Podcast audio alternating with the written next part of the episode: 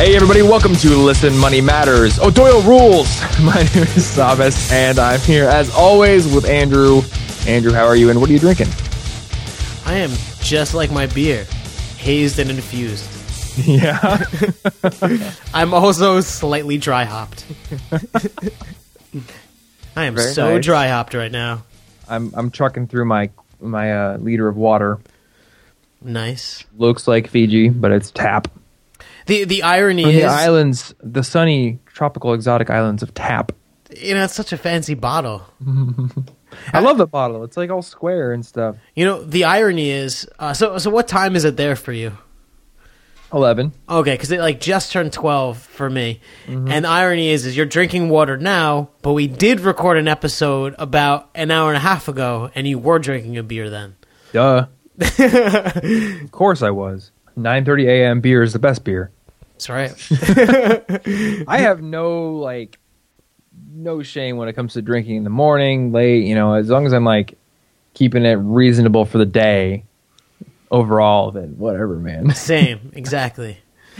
anyway, so uh today's catchphrase comes from Robbie Farlow, O'Doyle Rules. I think that's from Billy Madison. I want to say. I, I definitely remember yelling it out like in high school and shit. I'd be like, "Go Doyle rule!" I would had no idea what it meant, but like people said it, so I was like, I could say it too. Pretty sure it's from uh, Billy Madison, and then eventually they're like the whole family's just screaming as they drive their car off a cliff. I can spoil that movie. It's like what twenty years old. Anyway, hey, if you got catchphrases to send that you want us to read on the show, then uh, we're on Twitter at Money Matters Man, and you can send them over to us. And we'll read them with no shame. And uh, You know Yeah. it. I haven't been asked to sing one yet, so we're we're gonna keep that. If they could going. include a catchphrase and give the instructions that you should sing it in one tweet, that would be impressive. Yeah, it would be impressive. It's all in like abbreviated characters, and I could barely read it. all right. So, you suggested this topic. I do not know anything about it. Mhm. So, Andrew, what the fuck is a REIT? and I, I, say that sincerely. I have, or sin, sincerely is not a word. Sincerely, I do not know what that is. Uh, and why should I care to know what it is? Yeah, so a REIT is a real estate investment trust. Um, if you are uh, extra, um, uh, uh, when you if if you're extra perceptive, you'll have noticed um, a REIT was included on our top eight Vanguard funds episode. Um, Okay. where, where you know I picked out ones that I really like, and um, I was listening to that one while hiking through the forests of Portland. so you weren't taking notes. So I was kind of paying attention, sort of, a little bit. So REITs are um, one a great investment, uh, and two a great alternative to what will often be a terrible mistake that people make, which is buying property. And it's not to say that buying property is always a bad thing, or even half the time a bad thing, but um, for many Okay. people in their current financial situation, buying a house is a terrible decision. So let me take a guess based off the name. So you said real estate investment trust, right? Mm-hmm. So does that mean like an investment company has a like buttload of properties that they own, and then you invest in like that fund that like Yeah. kind of buys properties up? So like you're kind of getting a piece of it. So is, is it like kind of like a mutual fund, except for they're investing in in property instead of companies? So, so to use the technical term, like like you suggested, uh, it's when uh, an entity has um, a buttload of, of properties. So, so there's actually two types of REITs. It could be a buttload of properties. Okay. So they would be quote unquote equity REITs, or they would have a buttload of mortgages, which would be a mortgage style REIT.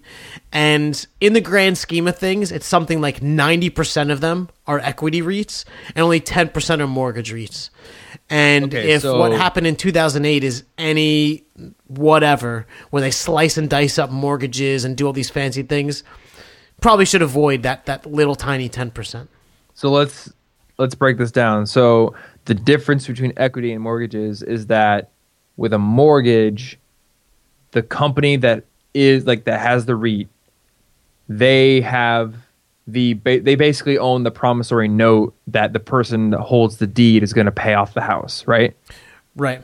And then the, and then the equity ones, they actually have the deed to the property, And the they're house, the and they're like renting it. They and so they rent it out. So it, like they haven't transferred the deed to somebody else and are collecting on a promissory. There are a few rules with how REITs work. Um, one is that the company that runs the REIT can at, can take. First of all, uh, REITs are all about cash flow. So if it's a mortgage, you know, uh, there will be monthly payments from all of the mortgages bundled into the REIT, and you will get those payments as dividends. Um, and they will also, as it grows, will affect the growth of you know what you've bought, so so it'll increase in price. Um, or the other one, the equity REIT, is they own a lot of properties or storage units or whatever, and they're renting them, and then it would be that cash flow would be what would be passed through the REIT. And Okay. the thing is, what's really cool is, as per the legal, you know, standards of creating a REIT, um, the max they could actually take is ten percent of that. So ninety percent of all the value that the that is held by the REIT gets passed through to the holders of the REIT. So the, the max that the owners of the REIT can hold is ten percent. That that that, that they can um take to themselves, or they could use as like a whatever. Yeah. So Okay. So so really this doesn't sound a whole lot different than a mutual fund.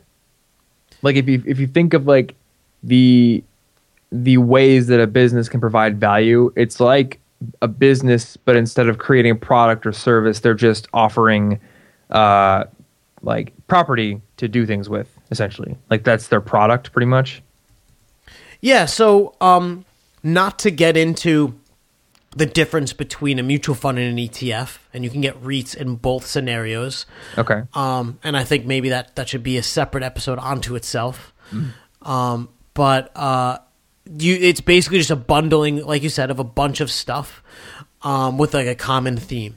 And the Okay. reason that they exist, and it's not just like a normal ETF, whatever, is because there's tax codes and Congress created this thing. So it's actually very beneficial for companies that want to accumulate a lot of properties to form REITs. It, if anything, it helps them fund, you know, their whole building out of this their thing. Okay, so I got two questions right now. Mm-hmm.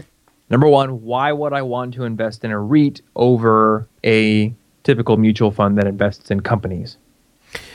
Great question. Um, and so on the face, REITs generally perform better than the average stock market does. Okay, Um, so I, I, I, how I'm- big of a timeline is that? so so uh, first of all, we we can look. Uh, I'll, I'll tell you real quick. So I did a comparison between the Vanguard Total Stock Market Index Fund, the one that we talk about a lot, and Okay. um, the Vanguard REIT Index Fund. Um, and I'm just going to compare the ETFs of both of them. Um, you could also buy a mutual fund, investor shares, admiral shares, but we'll compare the, the, the ETF to make it easy. So um, if you looked in the past year, which I, I generally think that people should look five years and above, but if you looked in the past year, the return on the total stock market fund is 12.56%. We had a Okay. great last year. The REIT's performance in the past year was 30.29%. So Okay. it, it dramatically outperformed um, the total the the you know basically the U.S. economy. Um, usually, housing and stuff like that is a major driver of the U.S. economy. So Okay. it'd be like you own the total stock market fund and you own the companies, but you're missing like a core component of the economy. So it's important to have it as a piece of your investment. Um, but if you look at the five year and ten year, which is where I think like everyone should generally look because that that's more investor Oh. grade. So this is still like even ten years, it's almost ten percent. Yeah, so at, at ten years, um, it's it's eight point eleven for uh, the total stock market, or it's eight point five four for the REIT. So even over ten years, including the bust that was based on housing and mortgages, it still outperformed the stock market. So, So wait, where are you seeing this eight point So if you go to, um, and we're going to include these in the show notes, because I'm uh, on Google or I'm on Morningstar's quote for it. yeah, so I'm on Vanguard's uh, page for for each of the two funds. So if you if you literally Google Vanguard space R E I T, you'll get the page for the Vanguard REIT. Yeah. and if and if you just Google Vanguard total stock, like it'll auto correct you to the total stock market one. Right. Okay. So I'm trying to figure out where it reports the 10 year earnings. Here. So at at like halfway through, and and to be clear, um, it's not that in ten years you made eight point eleven percent for the total stock market, or you made eight point five four for the REIT. That's the average annual performance. So that means over ten years you would have made eight point five four percent every year for the REIT, which is, is so is pretty damn awesome. Hmm? Is that why it's different than Morningstar's data here? Um, so so I didn't look at Morningstar's data, but Vanguard reports the performance of their own stuff, and they have some like Okay. pretty detailed. Um, they, they they have like oh the overview, price and performance, distributions, fees. They have like a massive amount of data. So So looking at this, if you would have invested in it back in the 19, 1996 when it first like became a thing, you would have made 11.5% almost. So 1.25. you're looking at which the investor shares, right? um Yeah, so when you say 11 and a half, that is the average annual performance. Oh, So that means every year since 1996 on on average. Like some will be down, some will be up, but you'd have made 11 the exact number was 11.23%, which is fucking incredible and Yeah. that's over two busts, right? We had this the, the Right. dot com bust and the so I think that's pretty impressive. And if you compared similarly to um, the total stock market fund, uh, you'd have only made, I mean, still awesome, but you'd have made 9.62% on average. yeah. So you'd compare 9.62 versus 11.23. So it, it looks like the, the expense ratio is pretty darn low for a 0.24. It's not like the god tier 0.05 that you get with the you get that with like the Admiral shares, right? Or something like that. So, okay. And, and here's one of the Oh, the, the differences, and we're gonna we'll we'll do something on on this soon, but um the ETFs their fees are generally on par with the Admiral shares. Okay. Admiral shares being the mutual fund. So if you look at the Admiral shares of the total stock market fund, it's fucking awesome at 0.05%. Like I I challenge you to find anything lower than that because Yeah. But the REIT is also pretty damn competitive and it comes in at 0.1%, which is extremely low. For, Okay, This is yeah. for the ETF. Oh, for the ETF version. Yeah, the ETF like fee, the ETF fee structure for Vanguard is the same as the Admiral share. Um, okay. So I'm like you, and like things need to click for me, and like I need to mm-hmm. understand them fully. So I'm still like not exactly clear on what exactly an ETF is and how it's different than other things, and so maybe you'll have to educate me on that kind of stuff. So okay, so um, So I think I'm looking. Okay, so an exchange traded fund. That's what an ETF is, right? right, right. So so okay, I'll break it down for you because they're, they're pretty similar, Oh. right? So um, Tracks an index, but trades like a stock on exchange. here, here's the thing: you can only buy and sell ETFs through a brokerage account. Okay. right? Um, but uh, they're, they're- like a mutual fund account is, is kind of different. You could do that. You know, you have to buy and sell mutual funds with a mutual fund account. If you open something with Vanguard, you could do both through that. ETFs trade on the stock market. Okay. Um, so the price fluctuates like every second, constantly throughout the day. Mutual funds are, are priced out once per day. So like in the Oh, mornings, there'll okay. be one price, and you can buy at that price all day. Okay. Okay. and I'm Um, guessing mutual funds are like an older investment vehicle. Uh, mutual funds are yes. Okay. Cool. Um, mutual funds almost never. I, I'm going to say like really almost never will there be a transaction cost to buying them. Gotcha. ETFs there will be a transaction cost to buying them. However, if you have a Vanguard account, they're not going to charge you to buy their thing. Okay. Okay. Mutual funds you can, and when we talk about dollar cost averaging, and depositing into your account every month, that's something that you could do with a mutual fund. You can't do that with an ETF. You can't have an automated deposit like that because it's trading on the open market, and so it doesn't function like that. Right. Which is why, like we, you know, Betterment's awesome because you could do it, you know, monthly with Betterment, or you could do it with Vanguard, but a Vanguard mutual fund. Okay.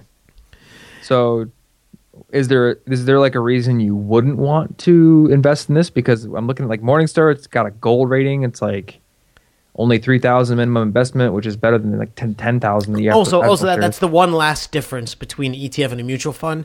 Mutual funds have minimums, ETFs don't. So you could buy like one share for like Oh. twenty dollars or whatever. Whereas if you want to get into the uh, investor share mutual fund, you may need like one thousand to three thousand dollars. Oh, so if I get the ETF version, I don't have to do the minimum. There's there's no minimums, correct? Oh, okay.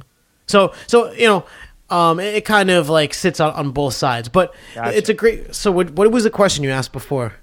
Is there a reason you wouldn't want to invest in the REIT fund? Because it seems like over the past twenty, almost twenty years, it's done really well, better than the seven percent that we usually say is average for for uh, index funds. I think is there a reason you wouldn't want to invest in that as a long term investor?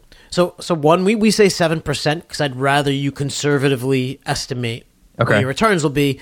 I mean we, we saw the total stock market fund did better than that over the past uh, ten years, whatever. But um, there is no reason why you you wouldn't go into it, and it, it I believe that because it is a significant part of the U.S. economy, you should have at least some money in a Right. REIT. Um, it's just part of healthy diversification. It may even be more of the growth portion of your portfolio.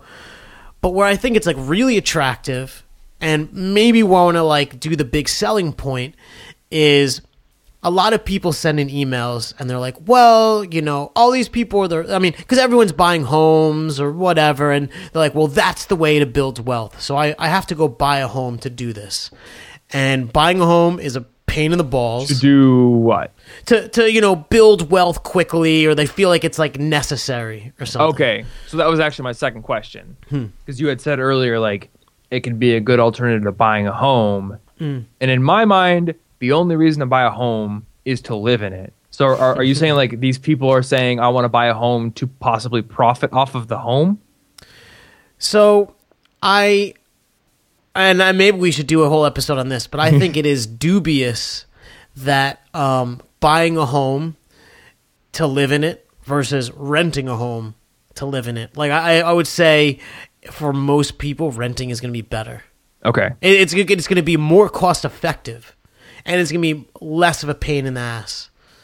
so uh, you're saying like I think that's that that could be pretty general. So for people who may move within a certain like shorter amount of years, because like for instance, like my ex girlfriend, her parents put like sixty percent down, and like they now own their home, and they're never gonna move. That's- so that's they're awesome, Probably, they're probably fine. They're also like fifty something. Okay, yeah. I mean, yeah. I mean, so you're saying like for a young like twenty something grad, it doesn't make sense to buy a home just for living. Or or if you don't want to go to a place and be stuck there, and and also Right. the thing is, you buy it in. I mean, if we're just going to look on purely a money thought and not an emotional, I want to be able to punch hole in walls type thing. Um, on, on like a purely money thought, like a home is extremely illiquid. An ETF, Right. you could sell it at at any time on any day. You know, Yeah. So like your home, like uh, there, you could be living in Florida, and like a sinkhole could open up under your home and like eat it whole, right? And you, Right. then you're basically screwed until hopefully you have like sinkhole insurance or something. I don't even know how that mm-hmm. works, but with an ETF, like it's across so many properties where if one goes bad, like it's gonna have a negligible effect. Okay. So if we're going back to the ETF, we're going back to the investment question, right? Mm. So basically, what you're saying is like, generally, if you're young, you, you just like graduated, maybe you're looking for a place to live. For living, you're probably better off renting, you know. And then like for investments, you definitely don't want to think of a single home as a good investment. You'd you much, you'd be much less uh, risky getting into like a REIT, pretty much. Yeah. So so I think like if you're buying a home, there there needs to be many more reasons than like it's going to be a good investment. Unless you're buying like some beater and and we could you know, we'll bring in like some experts or something to talk about that stuff. Well, like house flipping. yeah, like house flipping or Okay. some crazy stuff. Like you need to know a lot more than just I'm going to buy a home. As as Joe would say, that's like third stage going to the moon strategy, basically. Basically, yeah. Don't, don't be considering that unless you're already secure. However, if you're hearing all these people making all this money on property, you could just buy a REIT. And you know what? If you don't like it, you could sell it whenever you want, unlike a home, Right. which may take, you know, like 30, 60, 90 days. Okay. So, um, you know, over the past like year, been listening to you guys before I came on to the show, and there was I think there was one episode or maybe a couple episodes where you said that basically what you want to do is once you like you're paying down your debt, you know, you're paying for expenses, and you want to start building up maybe like 25k in a base investment that could serve as your emergency fund, but also just like your base investment. And at the time, you're like, you can do that in Betterment, or you can do it in like uh, index fund with Vanguard.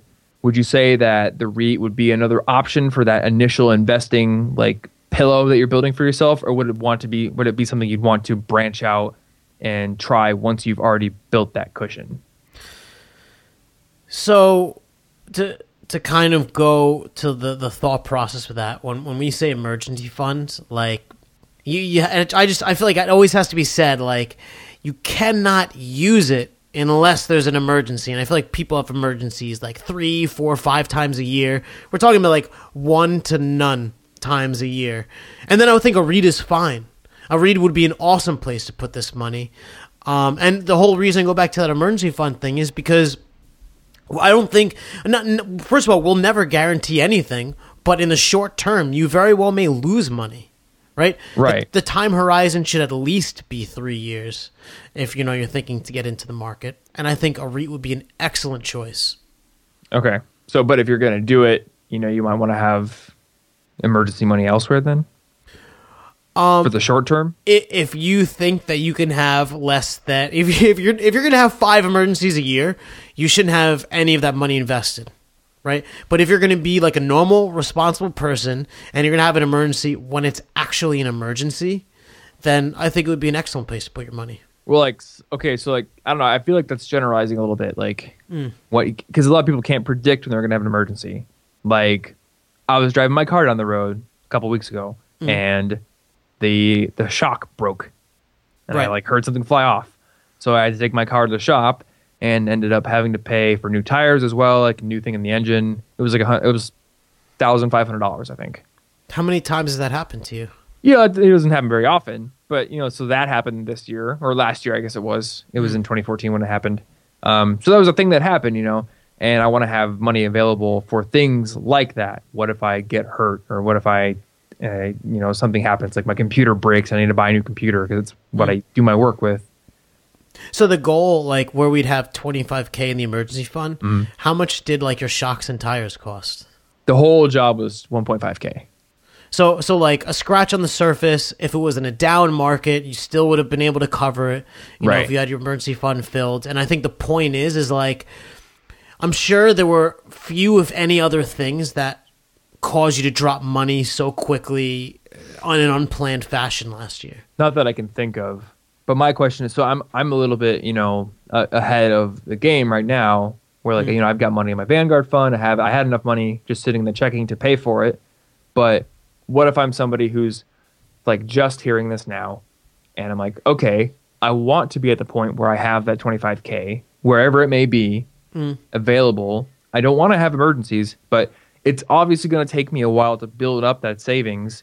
And if I choose the REIT, if I do the ETF, like what if I shove, you know, like 2000 and that's all I have right now? Like, would you say, let's put it somewhere else a little less risky first and then maybe move it in? Because I'm seeing here, like on the Vanguard page, it's like four out of the risk. thing. Right. And, like I'm in the star and that's a three. It's a little bit less volatile. So uh, the the total stock market fund, which is basically the U.S. economy, um, is also a four. Um, I, I obviously if you went towards some of their like if you want to get into like the one or the two, um, you're going to be really heavy in bonds.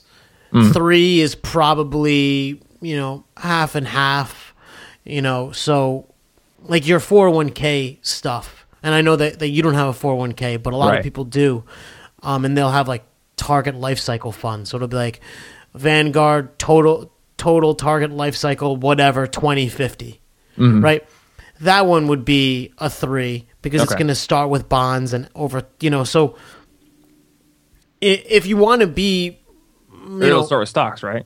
Hmm? it, it'll Life- start with so the point would be at 2050 or whatever the year is. That'll be the year that you quote unquote would retire, Right. And it'll be mostly bonds at that point. At so that if- point, but it would start with stocks, right? right? It'll start with almost all stocks, maybe like 95 or something like that, and it'll just taper over time. Okay. But um, I think. I mean, look. So uh, not not to like dive into like all all things at once. I feel like we're we're covering a, a smattering of things, which which is good. But um, you know, people should have a few months, depending on their situation of expenses. You know, liquid in their checking account, and this was the whole thing with the if you go onto the to the, the site or you know if you check the feed it's there's one it's called like my personal investing blueprint or, and I might have even attempted to be too clever with the name, so it kind of sounds dumb. But it's something investing blueprint, and basically I say that um, depending on your situation, you should have a few months living expense in your checking account, but then instead of having the savings account and overcomplicating shit, you put the rest in this emergency fund. So if you do lose your job, you know, and you kept three months expense in your checking account, well, like I think you could find something in three months, even if it's cleaning bathrooms. Like, you know, if you need money, you need money. Um, but then you could at least have your money that's in your investing uh, and emergency account grow at a reasonable Okay. rate. So if, if my monthly expenses are like two thousand a month, then I want to have like six k in my checking, in addition to what I'm putting into my emergency slash investment, right? I, I think so. okay, so that way, if, if in that case, if my car breaks and it's like one and a half thousand dollars, I could cover that with my checking, and even if like the housing market crashes next week, mm, I, I'm fine because I'm not, you know, having to dip into that investment. Exactly. And so so Okay. the the point is like um you should really almost never be touching this emergency fund. Like it should Right. be like I don't know, your car exploded and you have to buy a whole new car or something. Okay. You know. Yeah. Hopefully you weren't in it, in it but but but anyways, to, to go back to REITs, like I think um it is an awesome proxy to owning a home, especially if you want to have it as like quote unquote investment or you think it's something you should do. Okay. It is dramatically less risky. You're going to get right about the same returns, and there are tons of choices of REITs. Um, Mm. and and yeah, you could just buy and sell whenever you want, Okay. and in small so, amounts. So just to recap, it's so REIT is really not a whole lot different than any other ETF or mutual fund. It's just that the product or you know what what they manage is different. Mm-hmm. Instead of businesses, it's properties, and that, that's where the money is generated. So you you know you may want to understand a little bit about the, the type of value that's being generated to generate the money. Um, but otherwise, you do the exact same thing you do with any other mutual fund research. You just look at the performance, you look at your you know your risk portfolio and or your risk assessment and see if it matches, and um, not a whole lot different than other kinds of investments in that regard, right?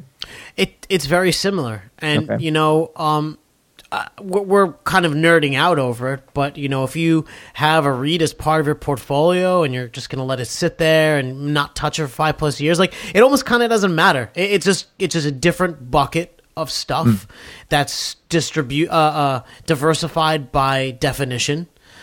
Um, that tends to perform really well, and Yeah. just covers a part of the economy that most things don't. Okay. Cool. Well, I guess I now know what the fuck a REIT is, and now I'm yeah my my curiosity uh, up a little bit. I'm gonna do some more research because I've been on the same fund since I was a sophomore. The star. Yeah, which is I mean it's good, but I have not like done any research on other funds. I just kind of leave it in there. So I, I kind of want to go out on a limb and say you're you're 23, right? Right. So you're super fucking young. Um, so you're you're in like a 45 year old's fund. Really? Yeah, dude. Like you should Okay. be. I'm I'm 30, uh, thir- 30 in like a month or two, and uh, I'm like 90 percent stock. um, and Okay. probably like across the board 90% stock. Um, you should be that if not more because you have so many years for this to compound. Like bond bonds are just slowing you down. All right. Yeah, like I guess. bo- bonds are are more like slow and steady. You're gonna kind of know what you're gonna get. It's not gonna be crazy volatile, but that's like when you're old and you need Yeah. to count on the money. Now you Okay. need to grow your shit. Right.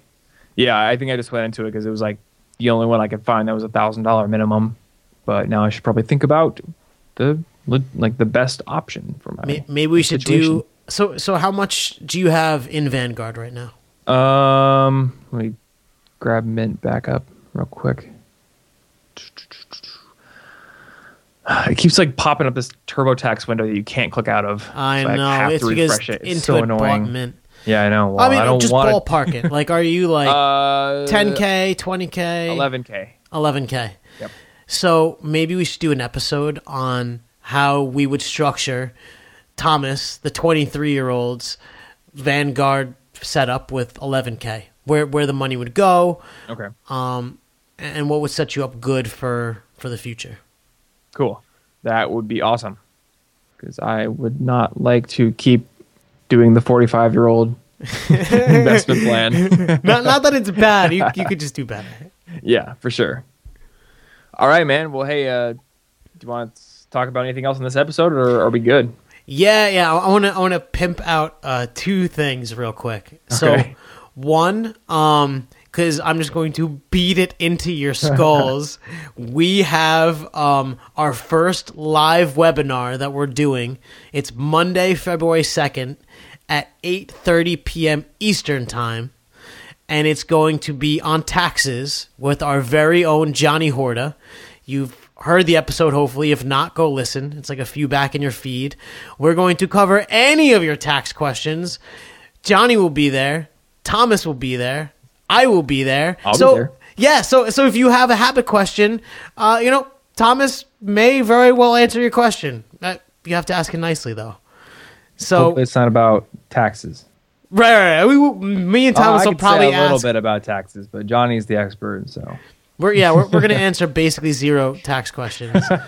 but um, if you can't make it, uh, don't worry. We're recording it, and the questions, the slides, everything will be available to you like after the fact. But we would definitely lo- it's it's free by the way.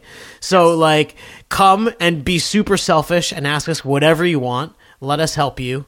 Oh, and Mm. it's free, and it's not one of those webinars where we're going to pitch you a thousand dollar product at the end of it We we have nothing to sell. because we Uh, have nothing to sell. we, we get we're because we're psychopaths. We give everything away for free. That's our I business think model. We just want to we just want to come like see people who listen and, and get to talk to them and everything. So Look, we, we have fun doing this. We, Yes. I, I really like it. So, you know, and, and you guys email us and, and you encourage us and stuff. So let, let us give you all that we can. Show up, you know, um, and yeah. So so that, that that's one thing. Um, also, if you have also, any, Hmm. oh, we should mention it. That's 2015. In case some Yes, that's 2015. So if you're- 2016, if, if you're hailing from the future, which I know there are some lizard people that are, um, we're talking about 2015. Illuminati confirmed. exactly. um, also, if you have any tax questions, go fuck yourself and don't email them to me. wait, wait for the webinar. God, webinar, damn it! don't you listen? no, seriously, come to the webinar, ask your questions after the webinar. Maybe we'll answer your questions by email. But um, so so that that was one, and um, the only other thing is um, you guys have spoken, and this community thing is like happening.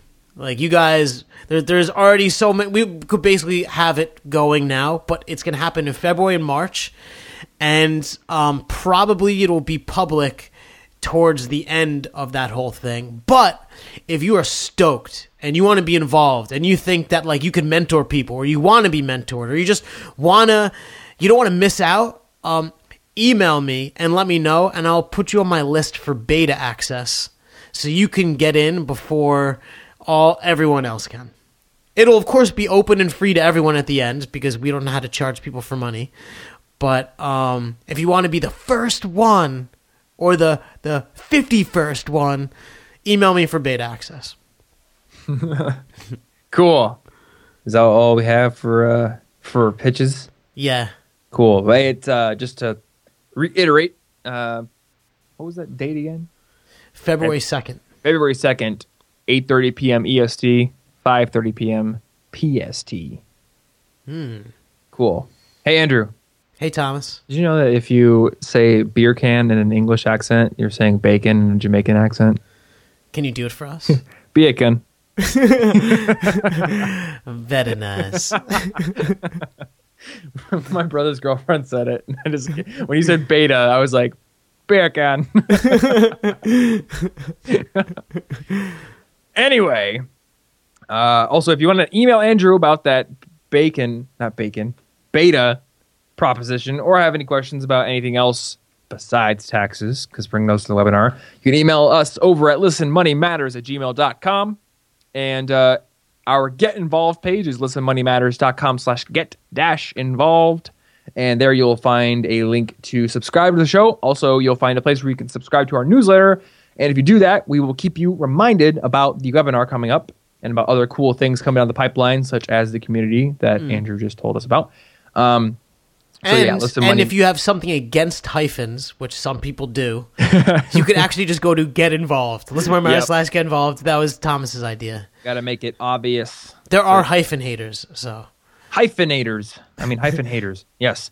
So yeah, uh, subscribe if you want to get the new episodes on Monday, Wednesday, and Friday delivered to wherever you listen, and also help us climb those charts and beat. Uh, who are we, who are we trying to beat right now? Suze Orman. everyone, dude. Everyone? Ob- Obama. We're trying to beat Obama right now. He has he has like a million Twitter followers. I think we're at like knows that he just wants to promote his mixtape. So Se- uh, seriously. God, the guy's shameless promoting all the time.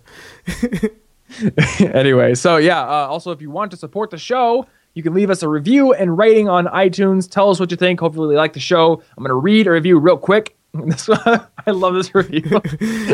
so hot. Five stars from Supra XATZ.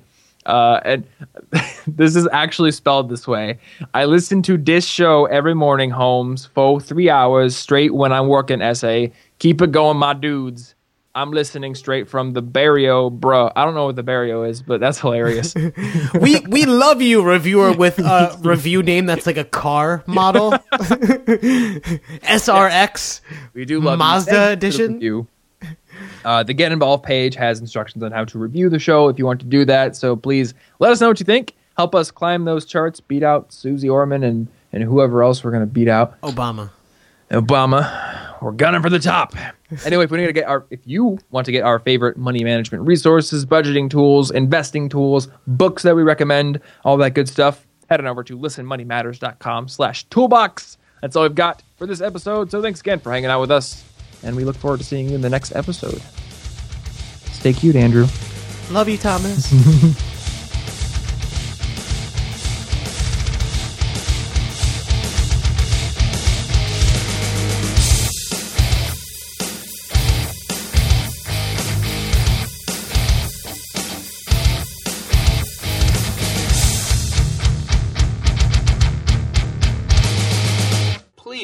your friends about this show.